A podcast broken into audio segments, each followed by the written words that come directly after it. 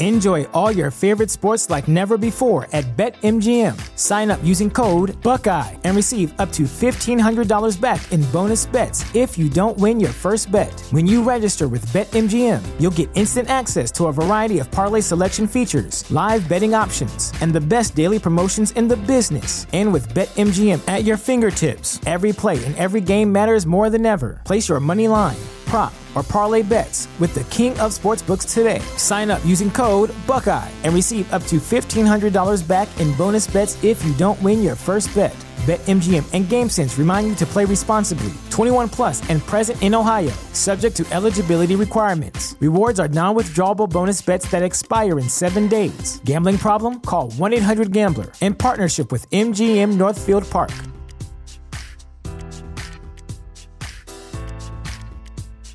Sick of being upsold at gyms? My guy, you're currently a base member. For $90 more, I can upgrade you to our Shred membership. For 130 more, you'll be a Swole member. And for just $300 more, you'll reach Sweat Platinum. At Planet Fitness, you'll get energy without the upsell. Never pushy, always free fitness training and equipment for every workout. It's fitness that fits your budget. Join Planet Fitness for just $1 down and $10 a month. Cancel anytime. Deal ends Friday, May 10th. See Home Club for details. TheChairShot.com. Always use your head.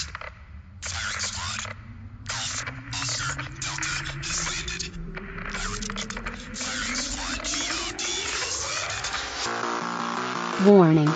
The Outsider's Edge contains strong opinions, unconventional views, and contrarian stances. Listen, if you dare. Hey yo!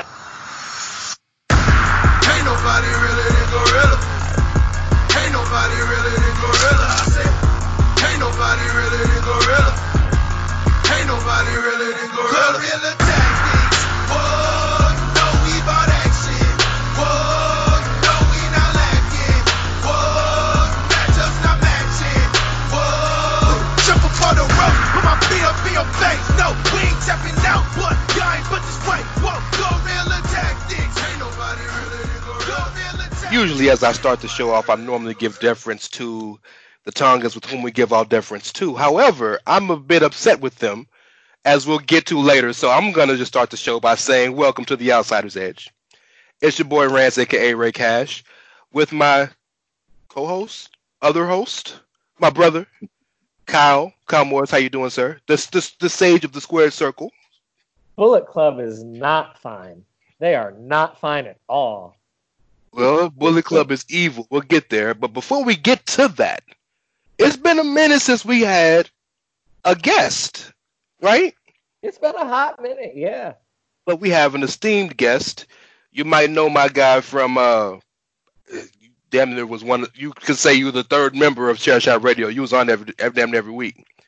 Uh but you know him from you know him from the Twitter account, you know him from the Chair Shot. I got my brother Rob Burnett with us. What's happening, Rob? I'm doing all right. How y'all doing?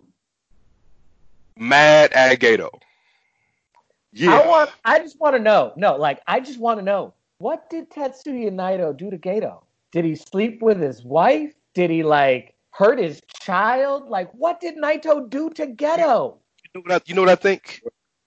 What what I think is, and yeah, we jump right into it. Yes, what I think is, you remember when Punk was the champion, but Cena was main eventing, and there was some pushback with Punk and a lot of the uh, management because they knew Punk was a star, but they didn't want Punk to be the star because they didn't feel like they could trust him. They didn't feel like he represented what they wanted to represent and all this. And and like to their credit, the not being able to trust him part turned out to be totally true because absolutely right. you walked out on them not once but twice. Yeah, he was absolutely right. But I feel like it's the same thing with Gedo that Naito can't be pushed because his last name isn't Okada. I, I mean, I don't know. It's got to be something because, like, what we saw at Dominion was a fucking travesty, and and and it's not. It's a double travesty, not just because Naito lost, but because, like, y'all, I'm not even a hater, but like, what the fuck is evil? doing with the IWGP Heavyweight Championship? Like, mm. let that sink in for a second. Evil is the dual champ. Evil is the IWGP champion right now. And he got an assist from Dick Togo in 2020. We keeping it. We keeping it current, bro. We keeping it current. Oh man. Go ahead, Rob. What you think, bro? Not fine. All right. So when I heard that, happened, all right, I'm thinking, I was like, evil. And I think I said to Z Ray, um, I don't want to hear nobody say nothing about Jinder Mahal ever again. Okay. And I mean, fine, you want to turn evil, put him in the Bullet Club, that's fine. But he's the champion now after Naito went on this four year chase for the title. Four years. Okay. And you know, all the, the, the New Japan defenders love to talk about, you know, long term booking and, and okay, they had this man chasing the title for four years. And to the point where, you know, the day of Wrestle Kingdom, me and a whole lot of people was like, man, he not winning. Ain't no way. And then Ain't no way. and then okay, so he he wins. Finally he wins. He doesn't even get to celebrate in the ring. Kent All took a right. shit on his chest. Now look, look all right, because in my analogy to that is imagine if at the end of WrestleMania 35, instead of walking out with two belts triumphant, Becky Lynch got knocked out by Lacey Evans. And that was the end of the show. wait, wait. Why Lacey though? Think about that. Because I mean, I mean, remember because they got into it the next night on Raw, they got into it. So mm-hmm. imagine, yeah. imagine, okay, imagine if Becky pins Ronda Rousey, and then she turns around, get gets punched in the face, and laid out by Lacey Evans, and the show ends with Lacey Evans sitting on Becky holding both of the belts. And imagine the reaction that would have got. And okay, and that's what happened at Wrestle King. He got taken out by you know washed Kenta, and Kenta sitting on him with both belts. I mean, that was just disgusting enough as it is. But then, but but we're told that oh well, that's okay because Gedo has a plan. So all right, he beats Kenta or whatever, and now COVID happens. Okay, fine, and now we have this. And so now either this was like a either this was a major just last second audible, or this had always been the plan, which means that definitely this was definitely a last second audible because like you can tell it's a last second audible because they put evil in the bullet club. They didn't have him break away from naito to like start his own new cool thing. They put him in the bullet club to be the temporary leader of the bullet club because with everything that's happened with covid Fale not in country the tongans White. aren't in country Jay- Jay White's not in country. Kenta's not in country. No, they got they got Yujiro fighting Okada. Yeah, like the oh. Bullet Club is so at, like all of their big mainstays that you think of when you say Bullet Club aren't in Japan. And so their last second audible is, well, fuck, we need somebody to lead this stable. So they put the belts on, or so they decide to make it evil, betraying Naito. But then they put the belts on evil. And I've heard some people try to make this argument that the reason they're doing that is this is the way they get out from under the dual champion conundrum. Because nobody would just challenge for the IC title. Nobody's just going to challenge for the IC title when you can challenge for the IWGP title. right. And they didn't want Naito to be stuck with the Intercontinental title because then he just becomes synonymous with being IC uh, IC champ instead of the He's the Miz. Yes. Um, so this is their solution, and this way they'll have somebody challenge Evil for the heavyweight title, and then Evil will just be the IC champion. It's like, okay, I, I hear what you're saying. I hear all of that. I hear what you're saying. It's still a dumb fucking move, and it was still a shit fucking match.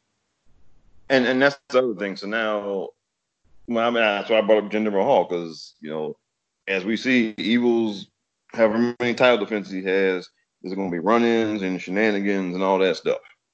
And which, again, I mean, I'm fine with that, you know, because I grew up with American wrestling. But nowadays, you know, in a match of Raw SmackDown and the DQ, people, you know, cry bloody murder. So we're in, so you know, we're gonna get a bunch of shenanigan laden matches with Evil, and then, okay, I swear, if that man loses to Okada before the year's over. no, no, no, no, no, no, no, no, Rob, Rob, you, you got it wrong. when he loses to Okada before the summer. In his first title defense, probably. No, the, the, the, the move to do is if this is if this is strictly about building new stars. And look, I'm, I'm gonna play the game. I'm gonna play the game. I'm gonna play the game, right? Word Triple H. If this is really the move to build new stars, then the move is Evil keeps the belts until Wrestle Kingdom and Sanada beats him. Yeah. That's the move. Yes. Right? That's the move if you really care about building stars. However, they care about building Kazuchika Okada. Well, because I was thinking about that, and the only thing is, if they're going to do that, then it's July. That means we got six months with Evil as the champion. Yes, and and you know what? You you spoke on something that I want to speak on real quick. A lot of the reason this is a shock is because it is Japan, and this is not t- typical Japanese booking, right? But even if this was in America, we'd be mad because this is out out of nowhere is really good often in wrestling. It really is. No, look, that's fine. I am a big fan. I was a Jinder Mahal supporter. I'm a big fan of of escalating somebody in a very quick and and and uh, sudden JBL in sudden manner sometimes because sometimes it's the it's what's needed, right? But we talked about Naito has been on this four year quest to not only win the title, to not only wrestle, to not only main event Wrestle Kingdom, but to just beat Okada. Right? Yes. Four years. They ran him out of the company because he couldn't beat Okada, couldn't get over more than Okada, and couldn't main event Wrestle, Wrestle Kingdom. He come back, change the game. The top wrestler, according to Tokyo, the Tokyo paper, whatever it's called, in for years on an end, right? Four years. He wins. He can't even walk out the building with the with the belts because Kenta jump him. COVID kills his entire reign, and then his second championship match, he loses to his underling, and not even the interesting ones. I was gonna say the the other thing isn't that he lost to his underling; it's that you look at LIJ, and with the exception of Bushi, he lost to the weakest link. And yeah. Bushi yeah. don't even really belong in the discussion because he only performed part time anyway. Yeah, just so just like, need tags for the juniors. the yeah. Rocky Romero of LIJ. He's yes. there when he's needed for a junior tag situation. He's Taka uh, Michinoku. Yes. Otherwise, he don't do shit. So like, but you look at the rest of that stable. Sanada more interesting than Evil. Um, Sanada's supposed, to been, Sanada's supposed to have been the breakout star of that company for like four years now. Shingo damn sure more interesting than evil and is a transcendent badass star. And oh. Hiromu? Yeah. Like like you got all, all these people that you could have tapped to be the person to turn on Naito to like actually have a banger and you pick evil. Evil. well, I mean, so so the swerve is in the name, right? Um and everything is evil. Everything is evil. And so, you know, I had a conversation with my homie Mags, uh, Darren, and from Badlands podcast, and he was saying he was he he was saying that it was a shock to him because Evil is the most loyal member of LIJ, and I said no, I don't think he is. Yes, Evil was the first member to join when Naito got back. Yes, yes, Evil has never missed the little fist bump. Yes, but Evil has always been the one who has always tried to usurp Naito. Was always been the one who's always pursued higher titles than Naito, and was always been the one who said he wanted to take over LIJ. If he didn't He's say also it, the only one who's not tranquilo. Like legitimately, he is not tranquilo in any way, shape, or form. Yep, That's a great point. That's a great point. I never thought about. super fucking tranquilo. It's not Inconable. Shingo, super fucking tranquilo. Bushi, super fucking tranquilo. Even Hiromu, in his own eccentric way, is just super fucking tranquilo. That's He's a got. Daryl the cat, Yeah, Yeah. and Daryl the cat has a cat spouse. and then cat and the cat's child. Yes. yes, like like that's his whole thing. Ticking time bomb. Like that's tranquilo as fuck. Ain't nothing tranquilo about evil. That's a great point. Yeah. So what's next? What's what's the Um, next? Well, the belt is mildly tarnished. It's not going to hurt its legacy long term as long as they don't follow this up with like an equally terrible choice. But like, I- this is and- not a good look. I don't think it's- that title. I don't think it's fair to say tarnished because as big of a Jay White fan as I am, if it wasn't tarnished when Jay White won, Oh, I think this is worse. Like, think is about much it now. Think about it now. Like, think about it now. In a year or two, when you're seeing the title lineage flash up on the screen for the title matches, you're gonna see, you know, Okada a hundred times, Tanahashi, Naito, evil. Cool. well, I feel that way when I see Bob Sapp and Brock Lesnar. So I know exactly what you mean. We kind of throw this in also because all right, I'm a big Naito fan, but I also felt bad for like people like Ishii. What's that man got to do to get? What, what's he got to do to get an even title match? But I mean, he's like, the, I mean, how, how does he got to feel seeing Evil be the double champ? Meanwhile, oh here you go Ishii, uh, here you go here, here you go fight for the never open weight title for the millionth time. He he's stuck in a perpetual forearm fight with Suzuki for the rest of his career. Yeah, I mean, yeah, and it's like what it's what Ishii and Suzuki and what Taichi and Goto always. I mean, but if we really wanted to go down that road, though, like, let's think about this. You know, Roppongi 3K, if it wasn't for the fact that Yo tore his ACL, Roppongi 3K has been confined to the junior tag division for way longer than they need to be because there's literally no other junior tag team. Well, I'm glad you mentioned that. Uh, not speaking about junior tag team, but about show going solo right now, right? Gator was on one all that whole Dominion. Did you see that Sabre and um and Taichi beat Tanahashi and uh and uh Kota? Yeah.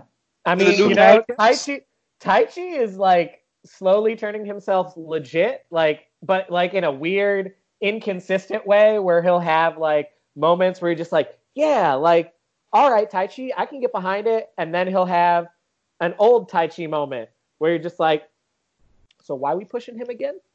So we're gonna have so we're gonna have Evil versus Taichi at Sengoku Lord or whatever it is. That's in September. Oh, God. Oh, God. Don't even put that out there in the ether, man. Don't, don't put that evil on me, man. Keep that back. Don't put that back out there. Ricky Bobby. Um, okay.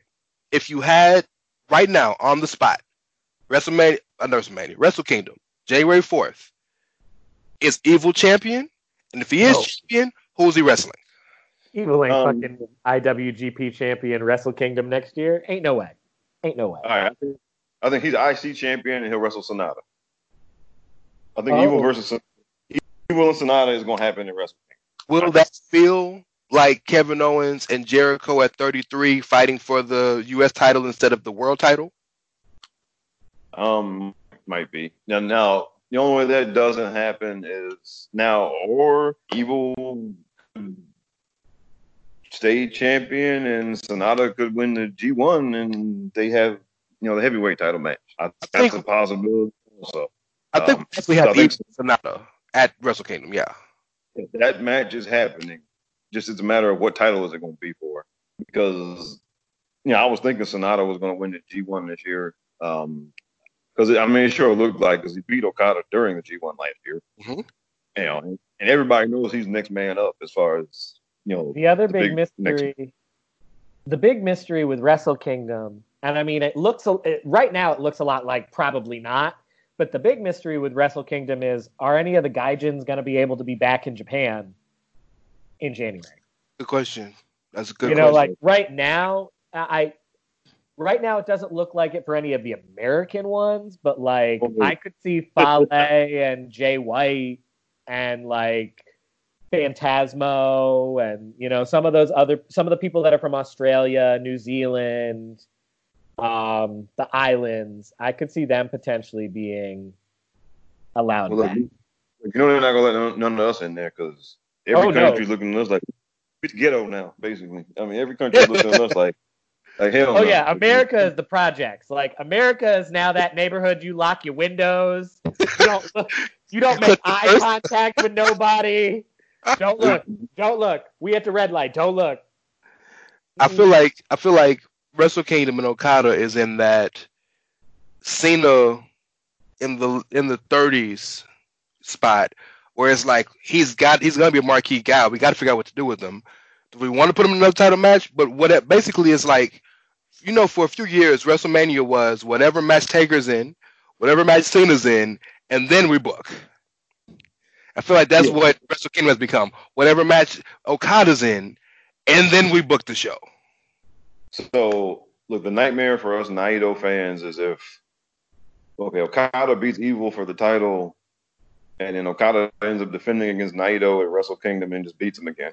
I mean, that's that's I'm gonna be honest. I think Naito, like in terms of like being pushed as a champ, champ, I So- think that's done because he's old. Because like Naito old, like one thing we always forget is man's like 38, 39. Like And he's he's- not a, yeah, he is not a spring chicken, and that's part of why the evil match was so bad. Is like care. Naito's starting to show his age.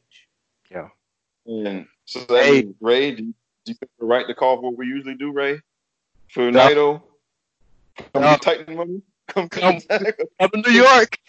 Uh, what, what what what my man Suge say? If you don't if you don't like where you at with the own with the Booker all up in the matches, come to New York.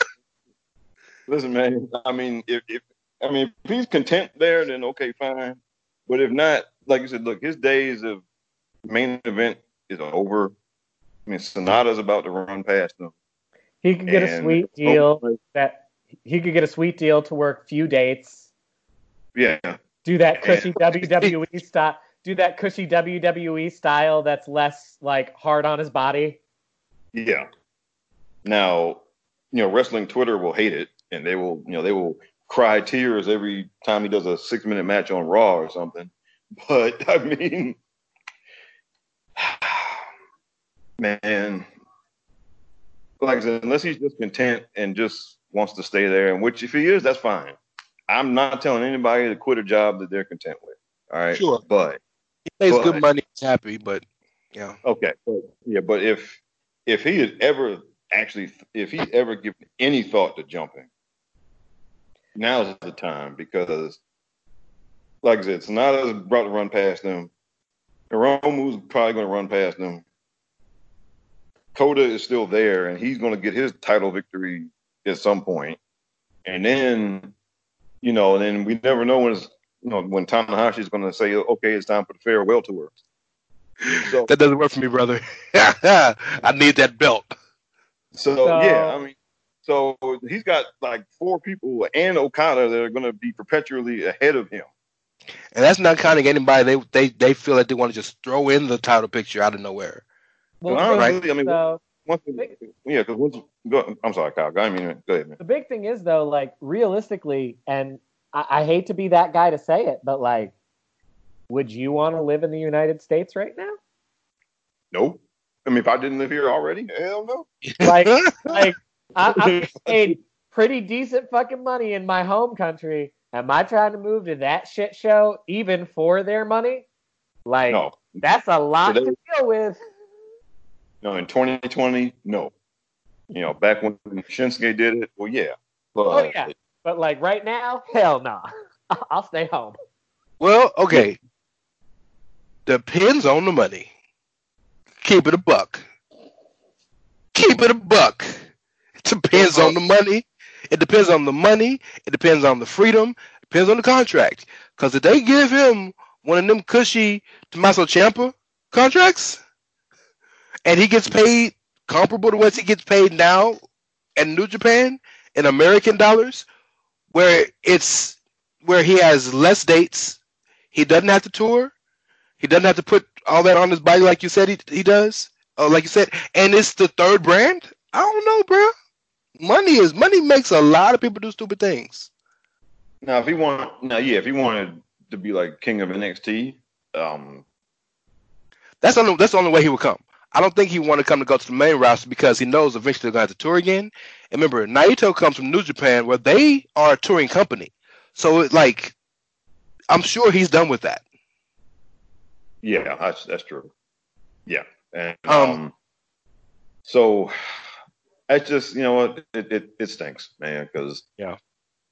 he I mean he should have gotten his run. And granted, look, whenever the whenever this run ended with the title was going to be it for him as a main eventer anyway. So they should have just let him. Gave him you know, even and it doesn't. Have, I mean, like, it doesn't have to be some two year Okada kind of reign. Just hell, ten months, right, where he defends a few times and then you know drops it on the way to Wrestle Kingdom or something. Well, Right. how I mean, about was- just how about just more than one defense? Yeah, and then yeah, I mean, he didn't even get defended against somebody good. I mean, I mean, Kenta is washed, and then he loses the Evil. He, I mean, he didn't even get a match with Kota, right? I mean, or you know, if you want, or you know, Hiromu or somebody. I mean, they could have done that. I you mean, know what his world title reigns have essentially made him? Christian. well, because Yeah. that's um, His world title Look, I reigns mean- have essentially made him Christian. Like, you get the world title because, like, oh yeah, you deserve it, but like, really, you're just our placeholder transitional champion for like five minutes. And uh, uh, buddy Will Mahoney uh, equated him to Sasha Banks. Ooh. Ooh, but that's but there's a lot of truth in that statement though, dog. There's a lot of truth in that statement, bro. Like they trust Sasha to be the girl, but they don't trust her to be the woman. It's you a get, good you get point. You get to win the title. You get to be in the big match, but you don't get to win that often. And when you do win the big match, you don't get to keep it that long. And that seems to be what you know. I mean, Well, ugh. let me do this. Let me let me transition to something a little a little happier. Uh, my man still lost, but uh, Sonny Kiss had a hell of a moment this week. Oh Wow. yeah, he did. Sonny Kiss uh, was booked against Cody in a TNT Championship match on AEW to open the show. And Kyle watched the show, so I'm gonna break it down. I'm him break it down for you. But by every stretch of the imagination and every account, Sonny Kiss was allowed to be Sonny Kiss. Like there was no neutering. They let him be unadulterated him. The the um, from what I've heard, the announcers talked about him glowingly. They even use the he and she pronouns that Sonny prefers. So please, Kyle, go ahead. Break it down. Um, so the match started the show. Um, they started, and what was interesting is Cody came out first. Like they started the show, and like Champ did not come out second. Cody comes out first, and then Sonny comes, and Sonny comes and makes his entrance with the Jaguars cheerleaders, and does this whole like choreographed dance routine with the Jaguar cheerleaders. Um, all the while the commentating team, I do want to give them a lot of props. Taz, Excalibur, and JR did a really, really great job. You know, first just talking about how hyped Sonny was for this big match and how great an opportunity it was going to be for him. Um, and then when the match starts, they continuously go out of their way to really emphasize his offense and his style. And Cody went out of his way to let Sonny get in all of his big spots. They did the like axe kick in the corner. They did the flying split thing that he does.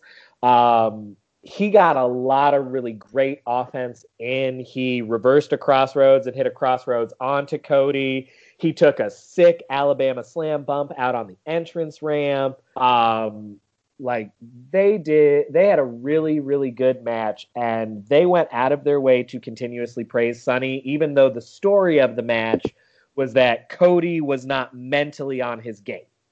Um, and like Sonny is capitalizing on the fact that Cody's not in it and you can't take Sonny for granted because he's dangerous and can win a match. Um, so even in the loss, Sonny came out of that match looking like a star. Um, Cody overuses his whole "I'm going to praise my opponent after the match" thing, but that was really important for this match because of who Sonny is and what Sonny represents. Like, um, black femme LGBT gender queer people do not ever really get a platform. Um, so to be given a platform in AEW and to be presented as a legitimate threat on the roster and a legitimate star is a really big fucking deal. Like it just fucking is. It's a really big fucking deal. Um, and inevitably, when something like that happens, there are haters who like talk some shit. Um, and I do also want to take the opportunity in that light to give a shout out to Cody for shutting that shit down really fucking fast and telling people that if they have a problem with a gay man getting a title shot on television that they can kiss his ass um, because like that's really important and that really especially since he's the EVP. Yeah. Yeah. Yeah. Well, and one of the things that the commentators brought up is how Brandi was the person who approached Sonny to sign with the company, and so like you know he was on her radar, and like that is also again important. Just like saying they went out of their way to get Sonny Kiss. Yeah. Um. So yeah, that was a really great moment for me for this week. That was my highlight of the week for this week in wrestling. Let me just say this: as somebody who is very critical of AEW. I have to give them props for, for this because, like I said, they you know they could have watered him down. They told him to tone it down and not do his whole thing, and they didn't do that. And they didn't present him as a joke. And, you know, he got he got to go out there and like I didn't see the match, but you know, going by what you're saying, he get he got to be an actual. He you know he got to compete and looked like he might actually win even though I mean you know he wasn't gonna win, but still. Right. So they look, they deserve credit. As as critical as I am of them on so many different things, they deserve all the credit in the world for what they did with him last Wednesday. So, I, Cody, I salute you. This one time. I, I, I, I want to I, I want to speak on that because I, I echo every sentiment you just spoke on because all three of us in this on this show here have been ultra critical of AEW, and we're critical of everything. We're known as WWE shows, and to an extent, we do maybe give WWE a little more of leeway than we should, and I, will admit to that personally.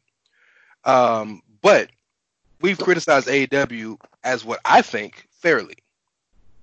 One of the major criticisms I've had of AEW is, and this can kind of transition into the next little thing, next thing we want to talk about they spoke so fervently at the beginning of being the revolutionary company, being the company that touts and breeds and fosters diversity, right? Not only with their women's division, which was where the whole conversation started, remember equal pay and everybody's a superstar and all that, but in terms of from races, from creeds, from sexualities, just everybody's welcome, right? And for the longest, it wasn't that. And Sonny Kiss has been signed since damn near the very beginning. And for the overwhelming majority, the only time you saw Sonny Kiss was on Dark, right? You may have saw him in a five minute match, or you see him squash Peter Avalon in a six minute match, or you see him uh, hanging out with the girls um, in the crowd.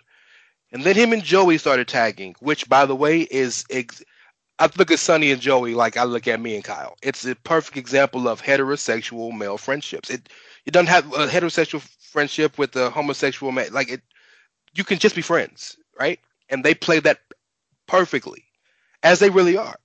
But I appreciate finally the fact that they realize the star that Sonny is, and not that he's a star because he's a he because he's a gay, femme, genderqueer wrestler He's a star because he's just a star, right? It doesn't matter what he is or what he does outside of wrestling. If you watch the kid, if you see the kid perform, and as you spoke to very, very importantly, Kyle, the match was just a match. It was a fun match. It really was. It was one of the better matches of the night. Like it was way better than the dumpster fire that was the trios match oh, between um, Jurassic Express and the Elite. Like that was just if If you're into choreographed flippy doos with no psychology that expose the choreographed nature of wrestling, then like props to you. I guess you probably enjoyed it. But you know, if uh, you care at all about not looking like just a choreographed Cirque du Soleil stunt brawl, this was not a match I would recommend. Well, Kyle, since since uh, Joey Ryan, who is dead to wrestling, and PWG is probably gone, somebody has to carry on the legacy. and the Bucks were PWG royalty, so I guess they're gonna carry the legacy on. Can I, can I just say about this because I hate the Young Bucks. Anybody who's talked to me at length on Twitter, wrestling knows that I cannot stand the Young Bucks. I hate them. They are they piss me off.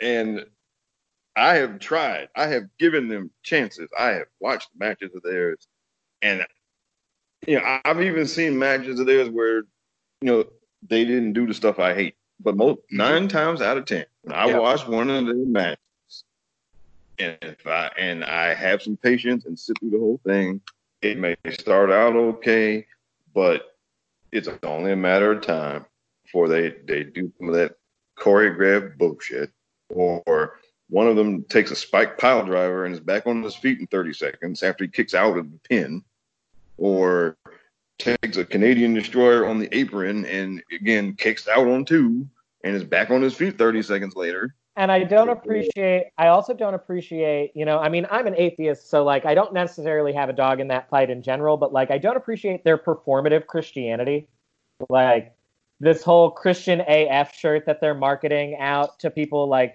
this like fake woke evangelized bullshit. And I mean, I know they've always done the whole good Christian boys thing, but I'm just like, y'all are performative as fuck. That's what you are. You aren't Christian AF. You performative AF. I did not expect this to go to the a fuck the young buck segment, but okay. I'm gonna sit back and watch. I'm here for fuck the Yeah, young you bucks. know- Like I'm here for fuck the young bucks from the word go with like the butcher and the blade and the super kicks to give back the car keys to FTR so that we can set up FTR pouring beer on Kenny Omega because that's the TV we need.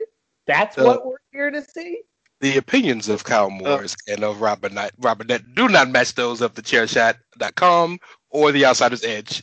We But as they give do you match the opinions of Ray Cash. I'm not as I'm not as deep on y'all. So I, I'm, I'm, I'm, I like, I'm doing like, I, I I enjoy a Young Bucks match every now and then, but like I can't get on board with the way that they try to present stories because it's just phony and lame. Ugh. And it's a, like- and it's a problem unique to them because Kenny and Hangman are capable of being in storylines that I find engaging. Cody is capable of doing shit that I find engaging. he's The one of the Bucks are just engaging lame as fuck. wise. Yeah. Like the Bucks are not interesting. They Yeah. get by on this reputation of being the best tag team in the history of wrestling because they're good in the ring, but nothing about them is interesting. Let me tell you something. If, if, if, if I had a time machine, if I had a time machine, I Tread would go back carefully, to dog. Tread carefully, dog. Tread carefully, dog. Don't go Deadpool on me. Here's what I would do. I'll go back to 1985. Oh I'll God. get Hawk and I'll bring him to 2020, and I'll put him in the ring with the Young Bucks. You know why? Because when they when they when they kicked out of the damn spike pile driver, Hawk would stiff the shit out of them. Okay, okay. That's Just why. put- okay. Just put them in a match with Meng and the Barbarian in 1995, and then we'll they- they'll learn.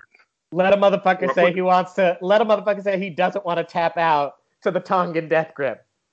Put him in there with Rick and Scott back in like 1990, and try that. Let him do that that kick out bullshit. Okay. Put See them in them after Rick and Scott now. It might be worse now. No, but my issue, my issue with them again isn't even with their in-ring style. Like my issue with them is that they they coast by on stories that aren't stories. Like what the hell is this storyline with FTR? What is this? They're friends, but like they're not really friends, but like they're trying to be friends, and FTR don't want to be they friend. Like, what is the story here? Well, the Bucks have never been known for this.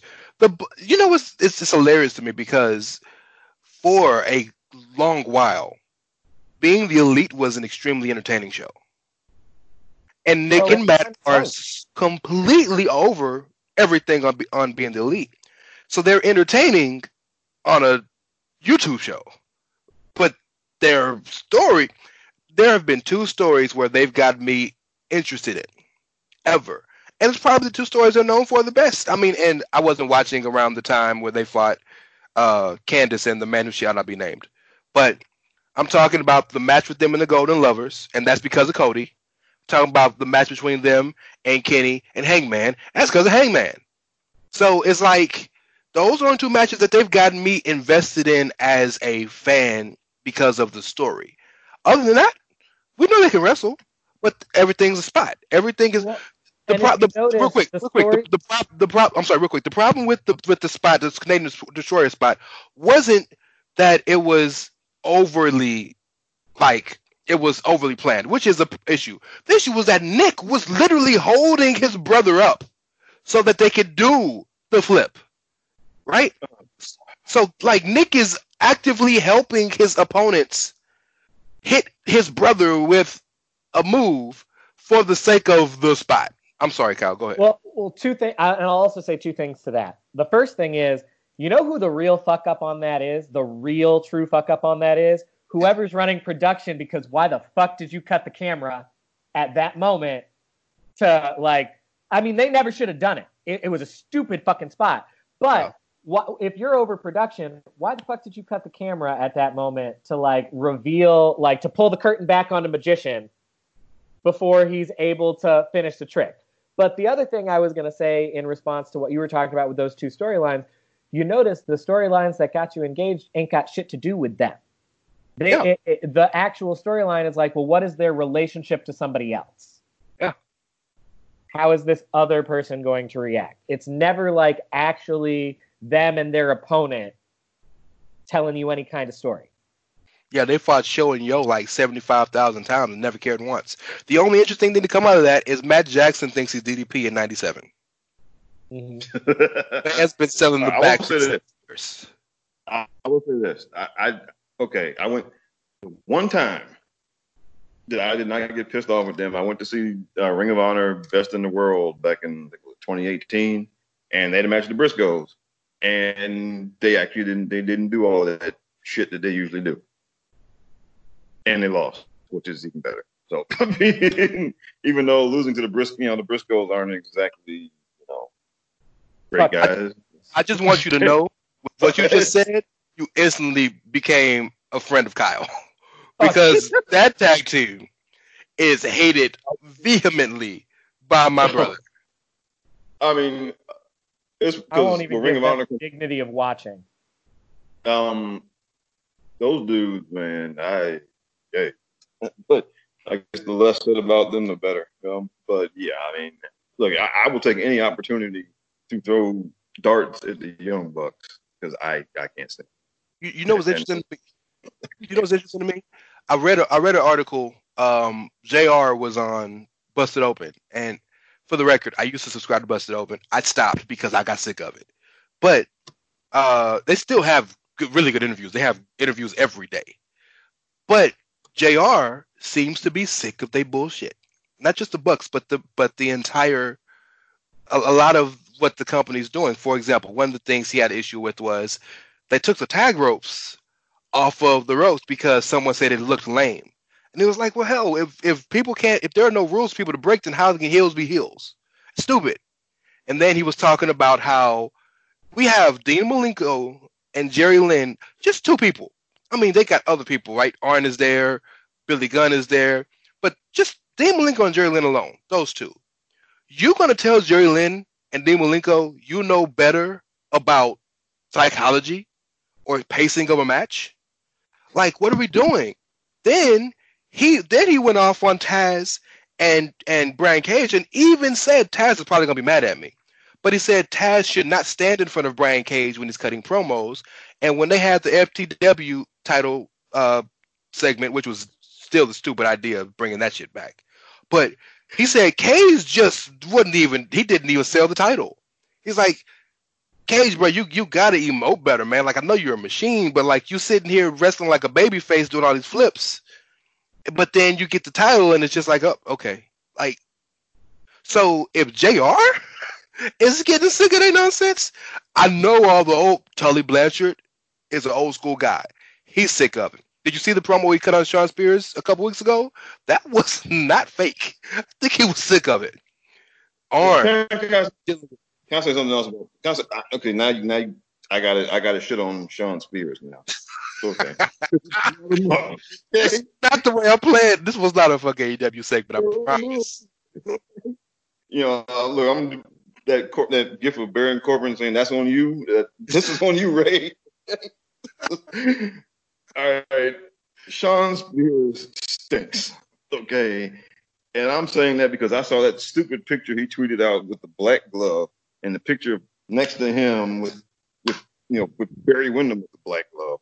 And as somebody who grew up watching Jim Crockett Promotions, NWA in the 1980s, I can't stand that shit. Okay, I'm sorry. That oh, look at you, man. What are you doing? I got one too, man. I'm, I got one too.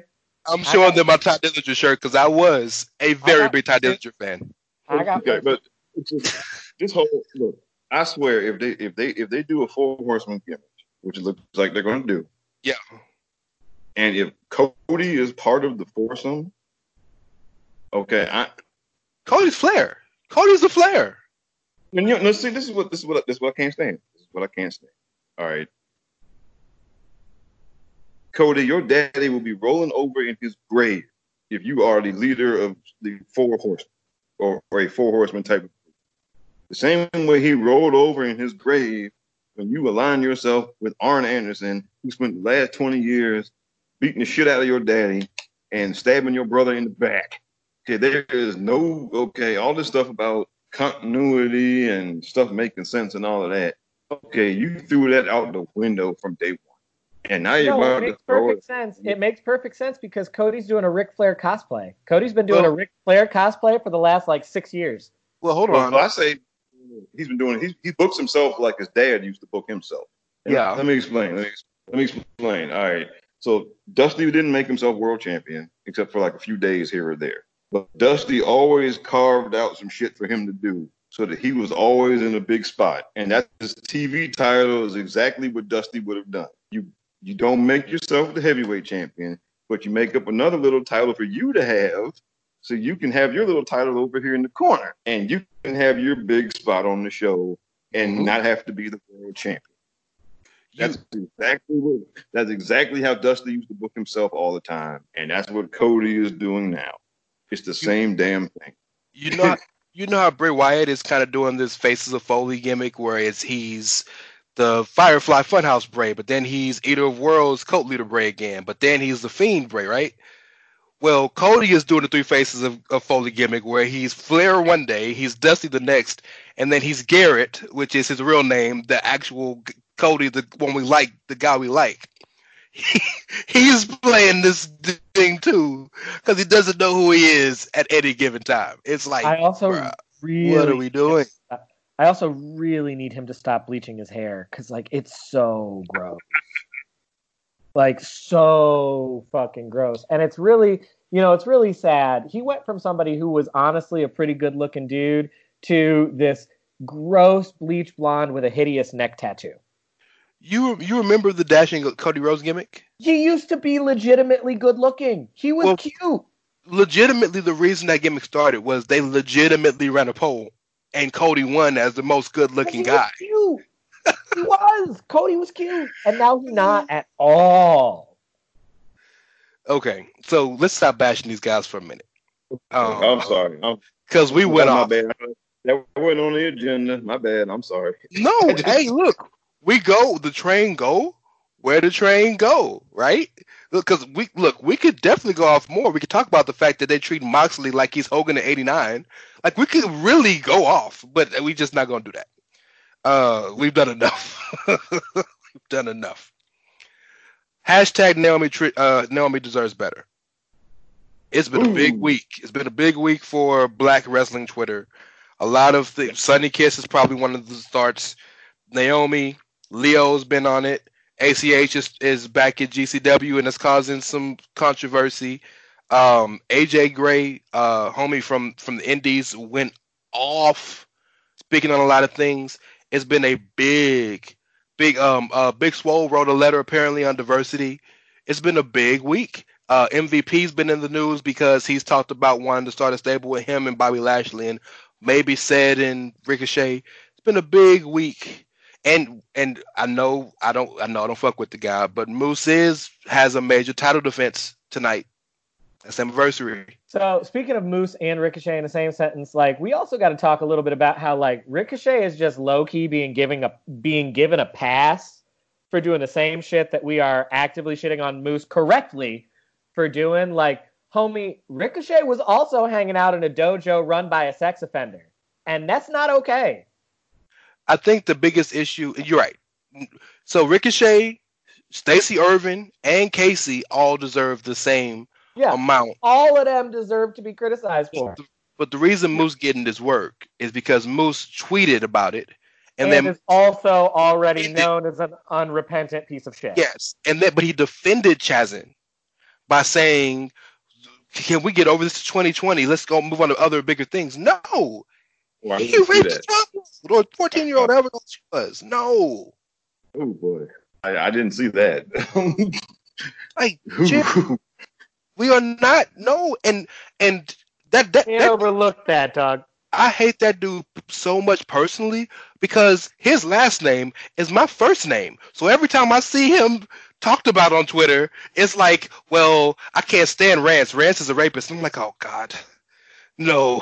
Here we go. So, so yeah, that I'm ready today. Yeah. Well, so like that that just that just pisses me off a little bit, and you're absolutely right. But like to circle it back to the first one, Naomi.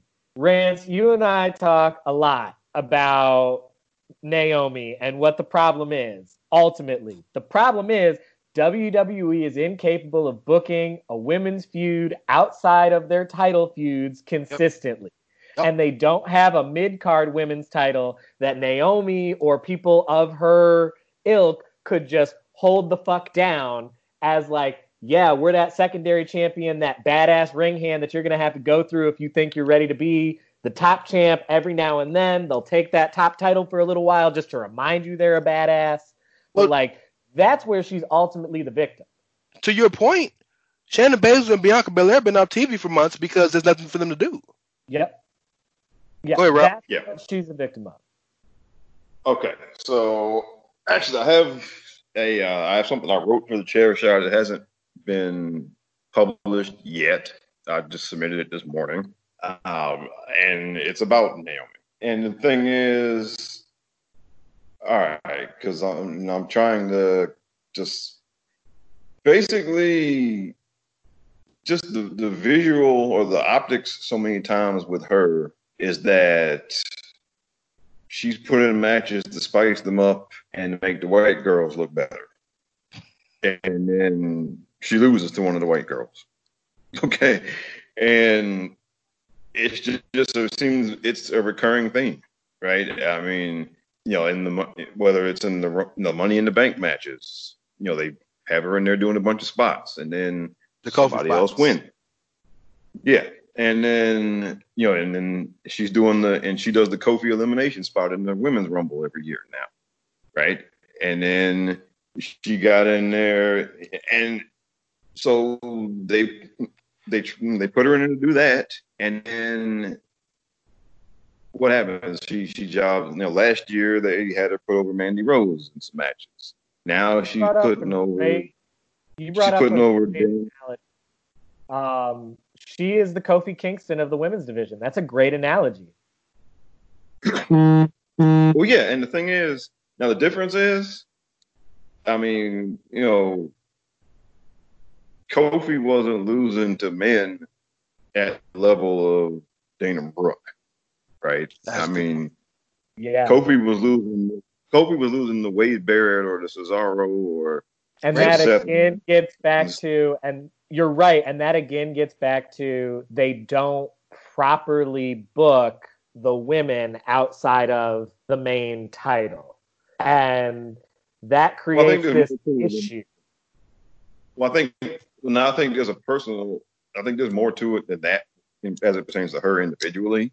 I think they have her slotted in as Tito Santana, basically. Um, Okay. You, you know, and whereas she should be somebody who she should okay, she should occasionally win a title and maybe have a reign for a couple of months. But she shouldn't be out here. She shouldn't be out here losing it to anybody that's not a horsewoman or Asuka. She shouldn't be doing clean jobs to anybody who's not one of them, or maybe like Shayna Baszler or somebody. She shouldn't be out here jobbing to Dana Brooke or to Lacey Evans. Okay. I didn't. I didn't have a problem with the Lacey match only because Lacey has been in like for for the majority of the past twelve months. Lacey's been like six months fighting for the world title. Well, here's the thing. Here's the thing with Lacey. All right, if if she had jobbed to Lacey last year when she had just come to the main roster, It'd then be that'd be different. Yeah. But now it's been a year. Lacey is who she is in the ring. Okay, she's not getting no better. Okay, she she she's not. Whatever value she has now is from like a character standpoint. All right, she's yeah, not but getting if any better. the Bliss taught us anything, it's that being mediocre as fuck in the ring but good on the mic will get you far. Get you Well, six title yeah, yeah. reigns. Now, here's the thing, though. All right, because I mean, Alexa is actually legit in the ring now. She's not great, but she's not like you know. A couple of years ago, she was passable. She can actually go in the ring and hold up her end of a match now. She's better. Lacey, I think you're going a Lacey- little little far, but she's she's better. She is much better. Lacey is still sloppy as hell, and I don't see it getting any better. So I don't think to me, look, there is no there is no value added in having Naomi out here losing to her now. Okay, Lacey could beat up on you know, she can go beat up on Dana Brooke or you know, enhancement talent or something, right? I mean, and she should do maybe do some character stuff on TV. But Lacey is not going to be a title contender. Lacey's not going to beat Bayley. She's not, and well, I hope she doesn't beat Sasha. That that would be a Twitter would burn to the ground. minds. But I mean, but that you know, that's I mean, that's not who she is. So you're not you're not adding any value by having Naomi lose to Lacey Evans. Not okay. It and so now we're going on, you know, years now of again Naomi and to another extent like Ember Moon and Sasha even to some degree being put into matches to spice things up. And then one of the white girls wins. And now of course, the fear now is that in a year or two, they'll be doing the same thing with Bianca, putting her in the match, and then to spice things up, and then Liv Morgan wins. So, man, tell me this. Tell me this, because you're you're you're speaking a pattern that I think is known but is not thought about often. And I I, I know you're not going to just say WWE's racist. Like, come on, mm-hmm. better than that. But what do you think the problem is? Kyle's, I think I agree with a lot of what Kyle says because I, I think it's factually true. They can't book a feud that's not a top women's feud, like a championship feud. I'm with that. Or like a superstar like Ronda or Becky. But to this point, about this coincidence with all these black women who have all the Bianca should be a killer, right? Naomi should she's a two-time champ, but she should probably be a five-time champ as long as she's been around, right? Sasha never gets the big match. What is it? Why? What do you think the reason is? You've been watching wrestling longer than both of us probably combined. Yeah. I didn't mean to call um, you old, but you know, you know what I'm saying. You know what it is. I don't care. Look, I'm I'm 46 years old, man. I don't care. All right. That means I've been fortunate enough to be alive this long. All right. Man, sir. It's okay. it's really it's okay. Um I think it's well. I think in Naomi's case, she's hurt because she was one of she was around during the Divas era, and Mm, she didn't develop a reputation like Natty was around during the Divas era, but she has a reputation for being a super solid technician and all that stuff. Her last name is Hart, bro. She's good for life. Well, that too. But I think, well, no, but I think you just brought up something that's also pertinent here, and it also can relate into Naomi. They know they got Naomi in a situation where she ain't going nowhere because her Oh, husband but- ain't going nowhere. Yeah.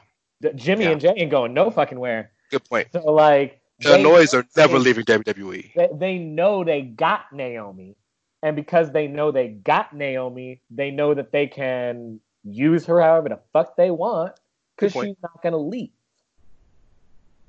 And it's a lot harder. It's a lot harder from a negotiating standpoint. You know, someone like a Sasha gets a real hard push every so often because someone like a Sasha doesn't necessarily have to stay loyal to you and could at any time just be like, listen, homie, if you aren't ever going to play ball, I could always call, you know, like Impact or Stardom or even but- AEW. but- Yeah. they're close. Sasha and Bayley are good friends with Dash and Dawson, so like they could always call FTR and have FTR put them in touch with Cody and the Bucks, and like Well, instantly Sasha- get out of there. Sasha goes and trains with Meiko Satomura all the time. She is. so, like- she's got an in to Stardom right now. So like Yeah. She could always hang I could leave over their heads. Whereas Naomi's not going to do that. And as long as they keep Tez happy, Bianca's not either. And and we also have to remember too, not speaking of the Usos, but the three people you just last mentioned, Naomi, Montez, and Bianca were discovered and trained solely by WWE. So that is home for them. Remember, Naomi was dancing for Orlando for the Orlando Magic when she got signed.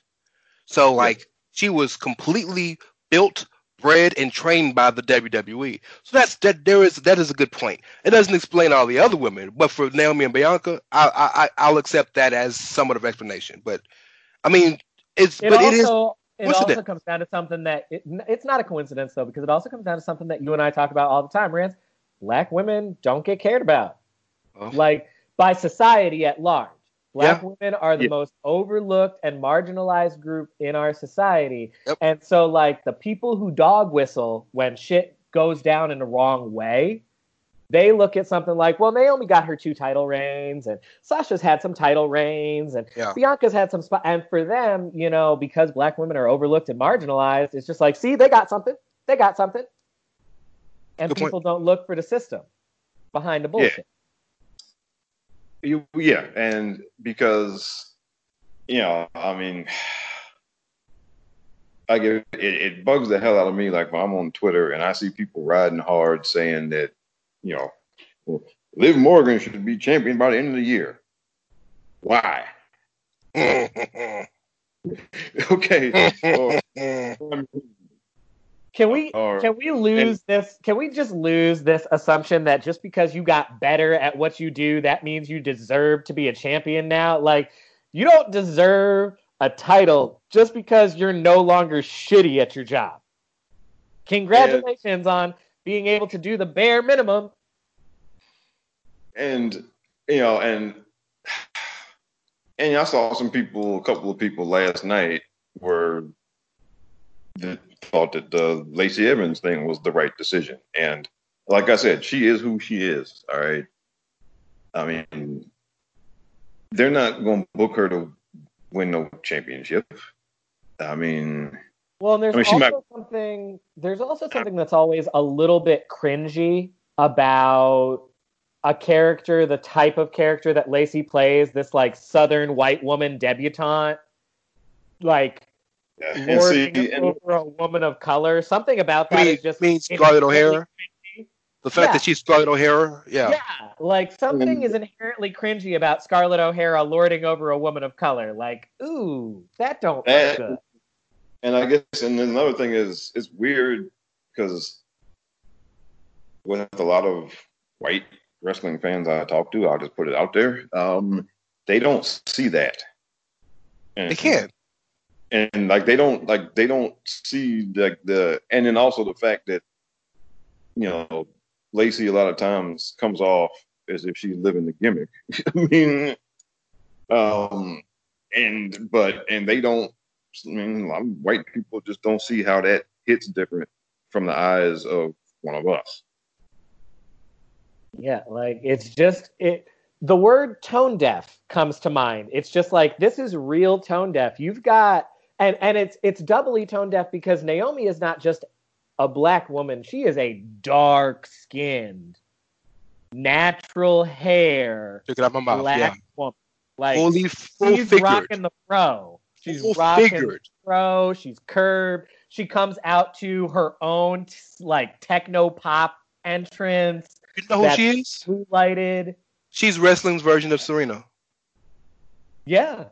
Yeah. Yeah. Let's look at all the hates. Now Serena's just better than everybody in a sport where being better wins. Wrestling is not a sport, right? Yeah. But the parallels between them are striking. Mhm. And well, and, and so like, and so like, it's doubly cringy because it's just like Naomi's not just a black woman; she is like black, Now I'm black, black, black, y'all. black, black. And now I'm black, y'all. And now I'm black and And black. Bianca- And now I'm Well, black. and yeah. Bianca embodies a lot of that too. Like Rance, we've talked all the time about that neck rolling EST. Oh, yeah. Like that is just the blackest shit. That is Yeah. about the culture. And so Yeah. like when you have someone like a Lacey with her gimmick being lorded over these people, it's just like, ooh, ooh, are you you people in? Yeah.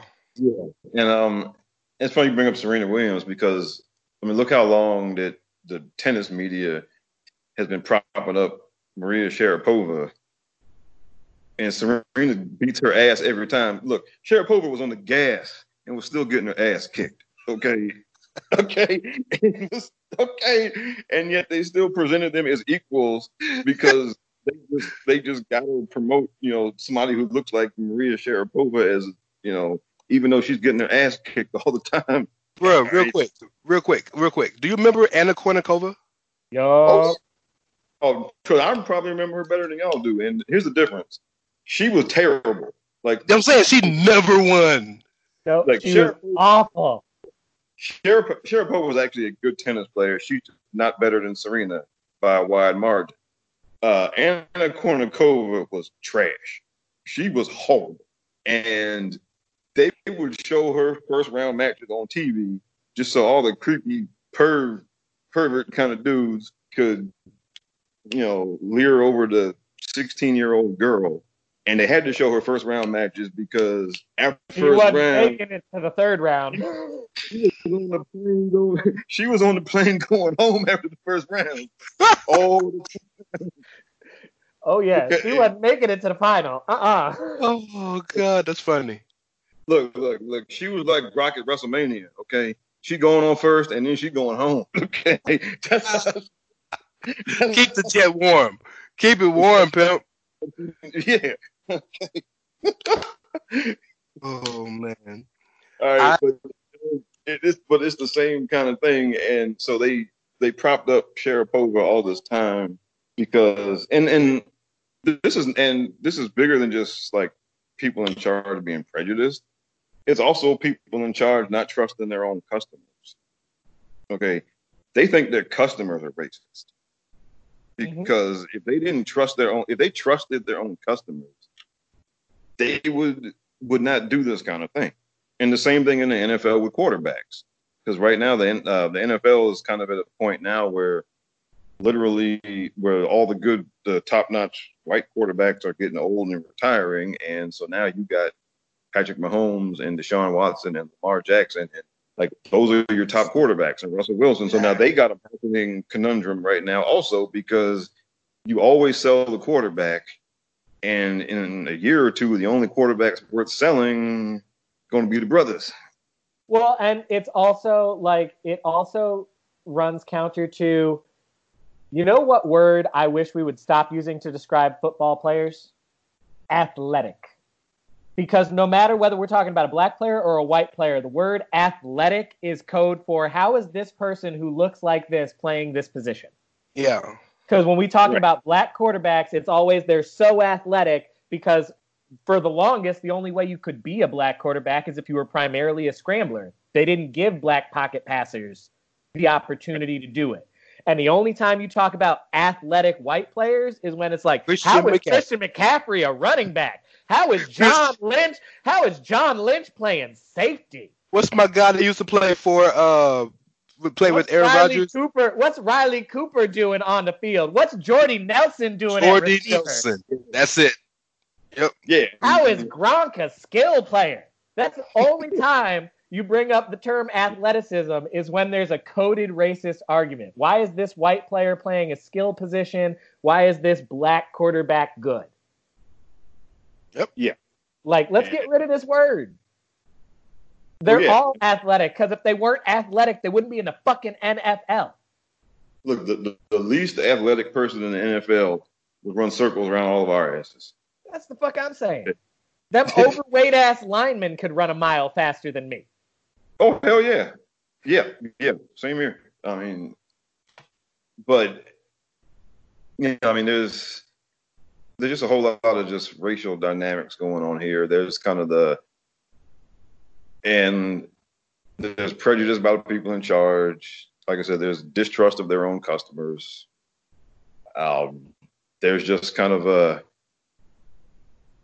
kind of set in stone kind of idea of who should be out, what type, you know, the what you put out front, and like it's like when it's like with hiring coaches and stuff, right? Um, is it so much that the owners hate black people? No, it's that the owners are used to socializing with white people, and we live in a segregated Yeah. society, so they feel so.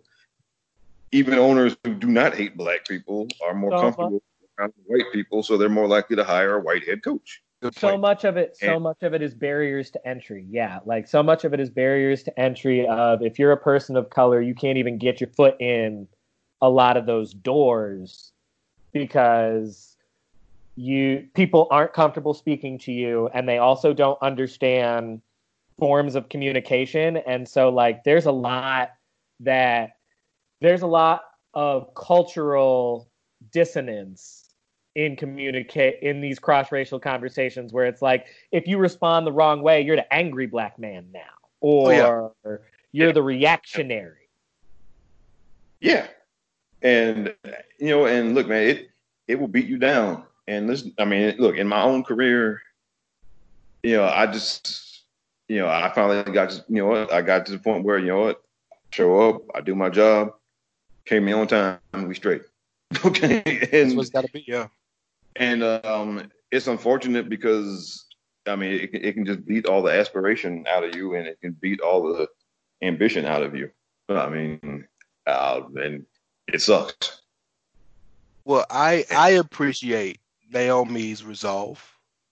Speaking on specifically on her, we can. I mean, we can talk about these other guys all day long, but speaking primarily about Naomi, and there is something brewing because not only is was the was the hashtag trending for like a day, but like you remember when she came back at the Rumble and like that that Rumble video got like a million like like like not millions but like tons of millions of views, right?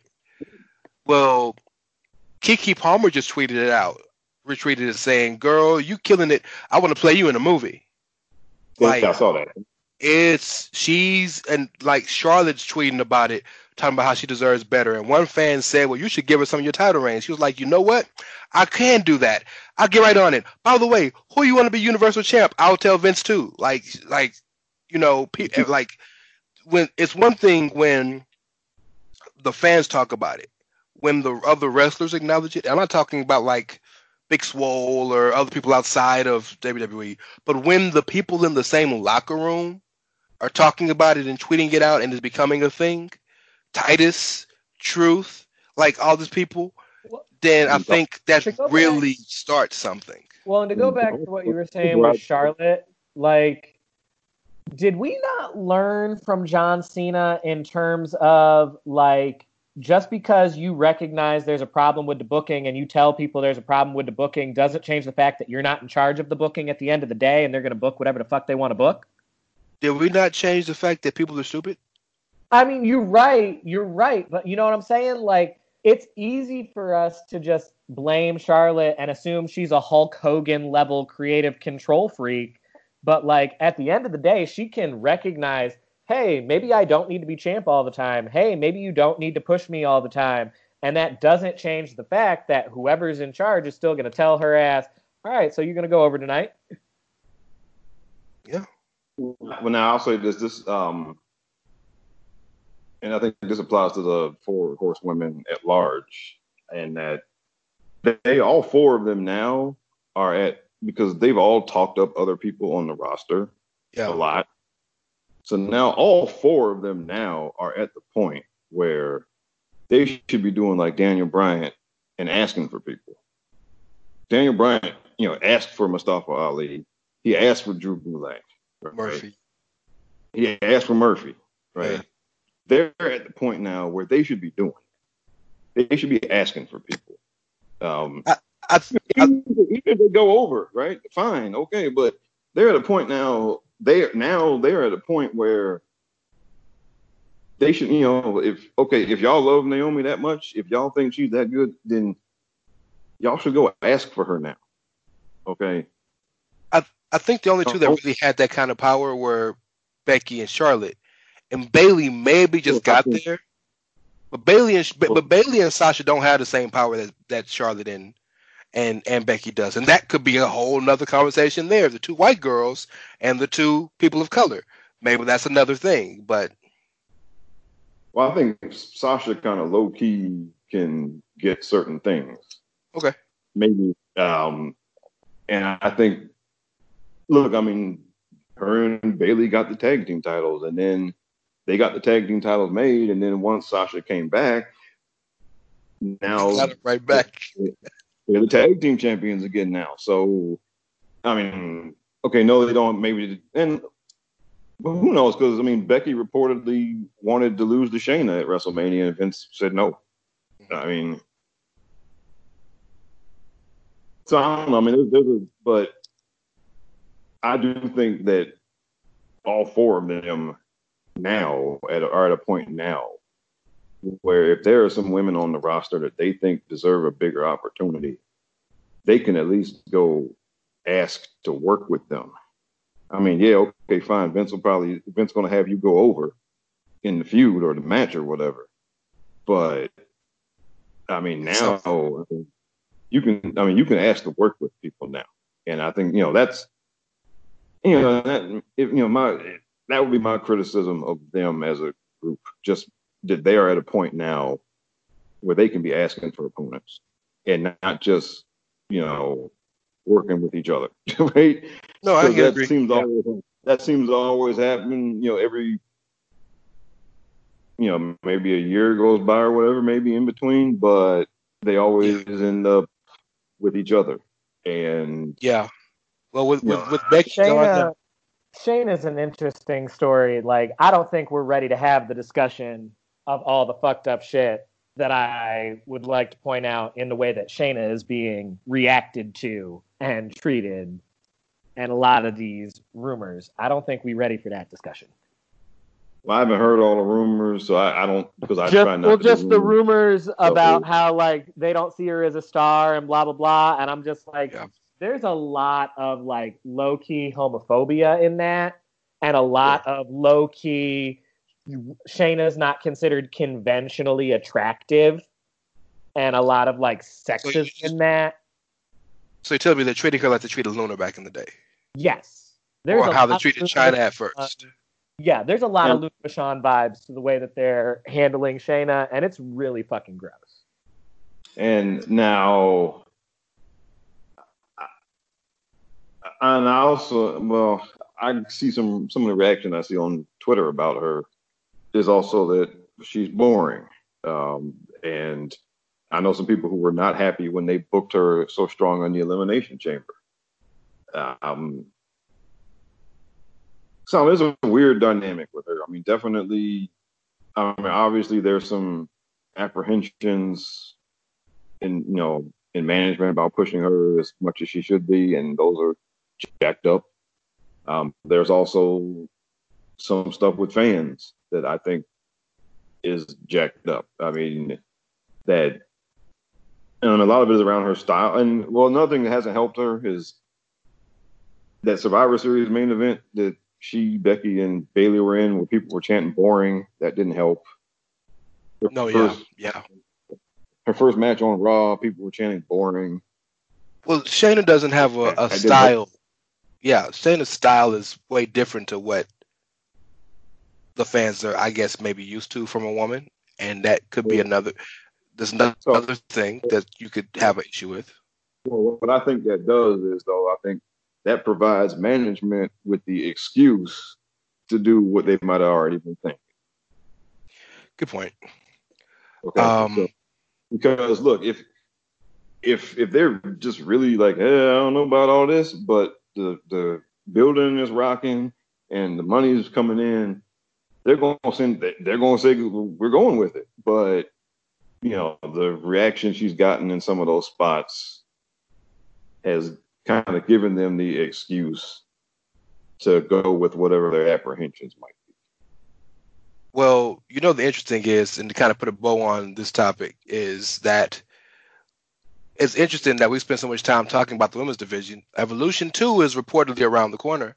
So they'll definitely have all hands on deck when that comes on. And I'd be interested to see the people we kind of really talked about today Naomi and Bianca and Shayna.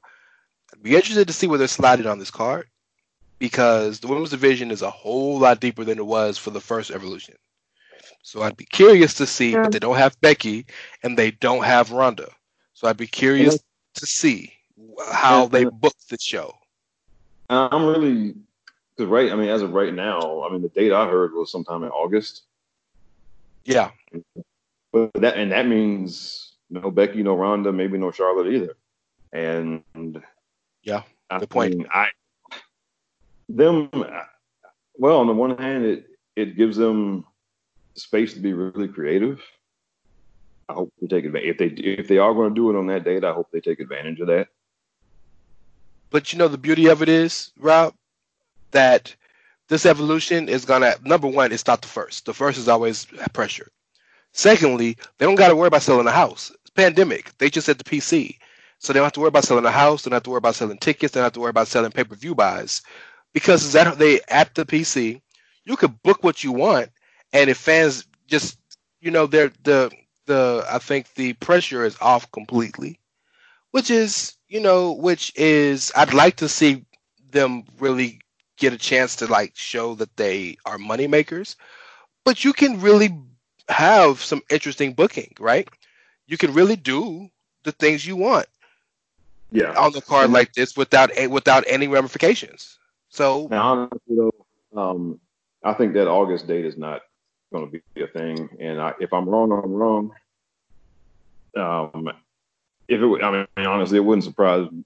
Well, look, if if I was going to book the card, I would try to wait till next year, when you could have, you know, when you could have fans in the building, and when you could have Becky back, maybe Ronda back. well you, you could do know. evolution 3 next year Well, that's, Why does- that's, why that's does it have true to- yeah why does it have to be why do we have to wait what the the whole point of this of evolution was that it should be a normal thing right well if it's a normal thing then you don't stop WrestleMania because John Cena hurt. WrestleMania 32 went on. Cena was gone. Rollins was gone. So the people, they still had it. You can't stop it. Not to saying that Evolution is a WrestleMania, but you know, let let them have a moment. Well, if they if they already have the date set and everything, then I think they'll probably go through with it. Um, but if they're still like kicking it around, I could very much see them trying to wait till next year until you can get everybody back. Because I mean, even you know, Nikki Bella still wants she wants to get back in the ring. So Yeah. I mean, you wait till next year, you can bring everybody back. Well, you know, you know what, you know what pay per view is that that's still in flux, but you know pay per view is actually happening. Slammiversary tonight. Yeah. And it might actually, it's looking like it's going to be a really fun show. Yes, y'all. Impact looks like they about to have a fun show. Oh my goodness, I I feel sick talking about it in, in, good in good graces, but No, I, it's not that I feel sick. I feel scared talking about it because we've talked about this before. Impact is like an Yeah. abusive. Re- Impact is like an abusive partner.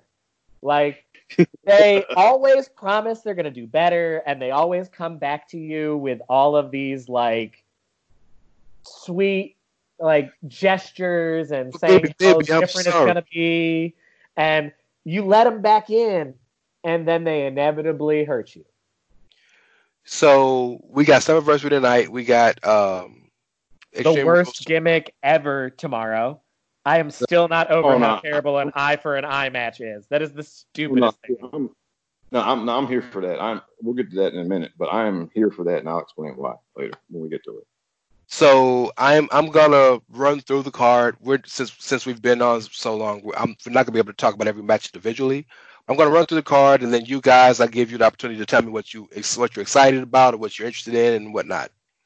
Um, so as I normally do, start from the bottom up. There is an open challenge.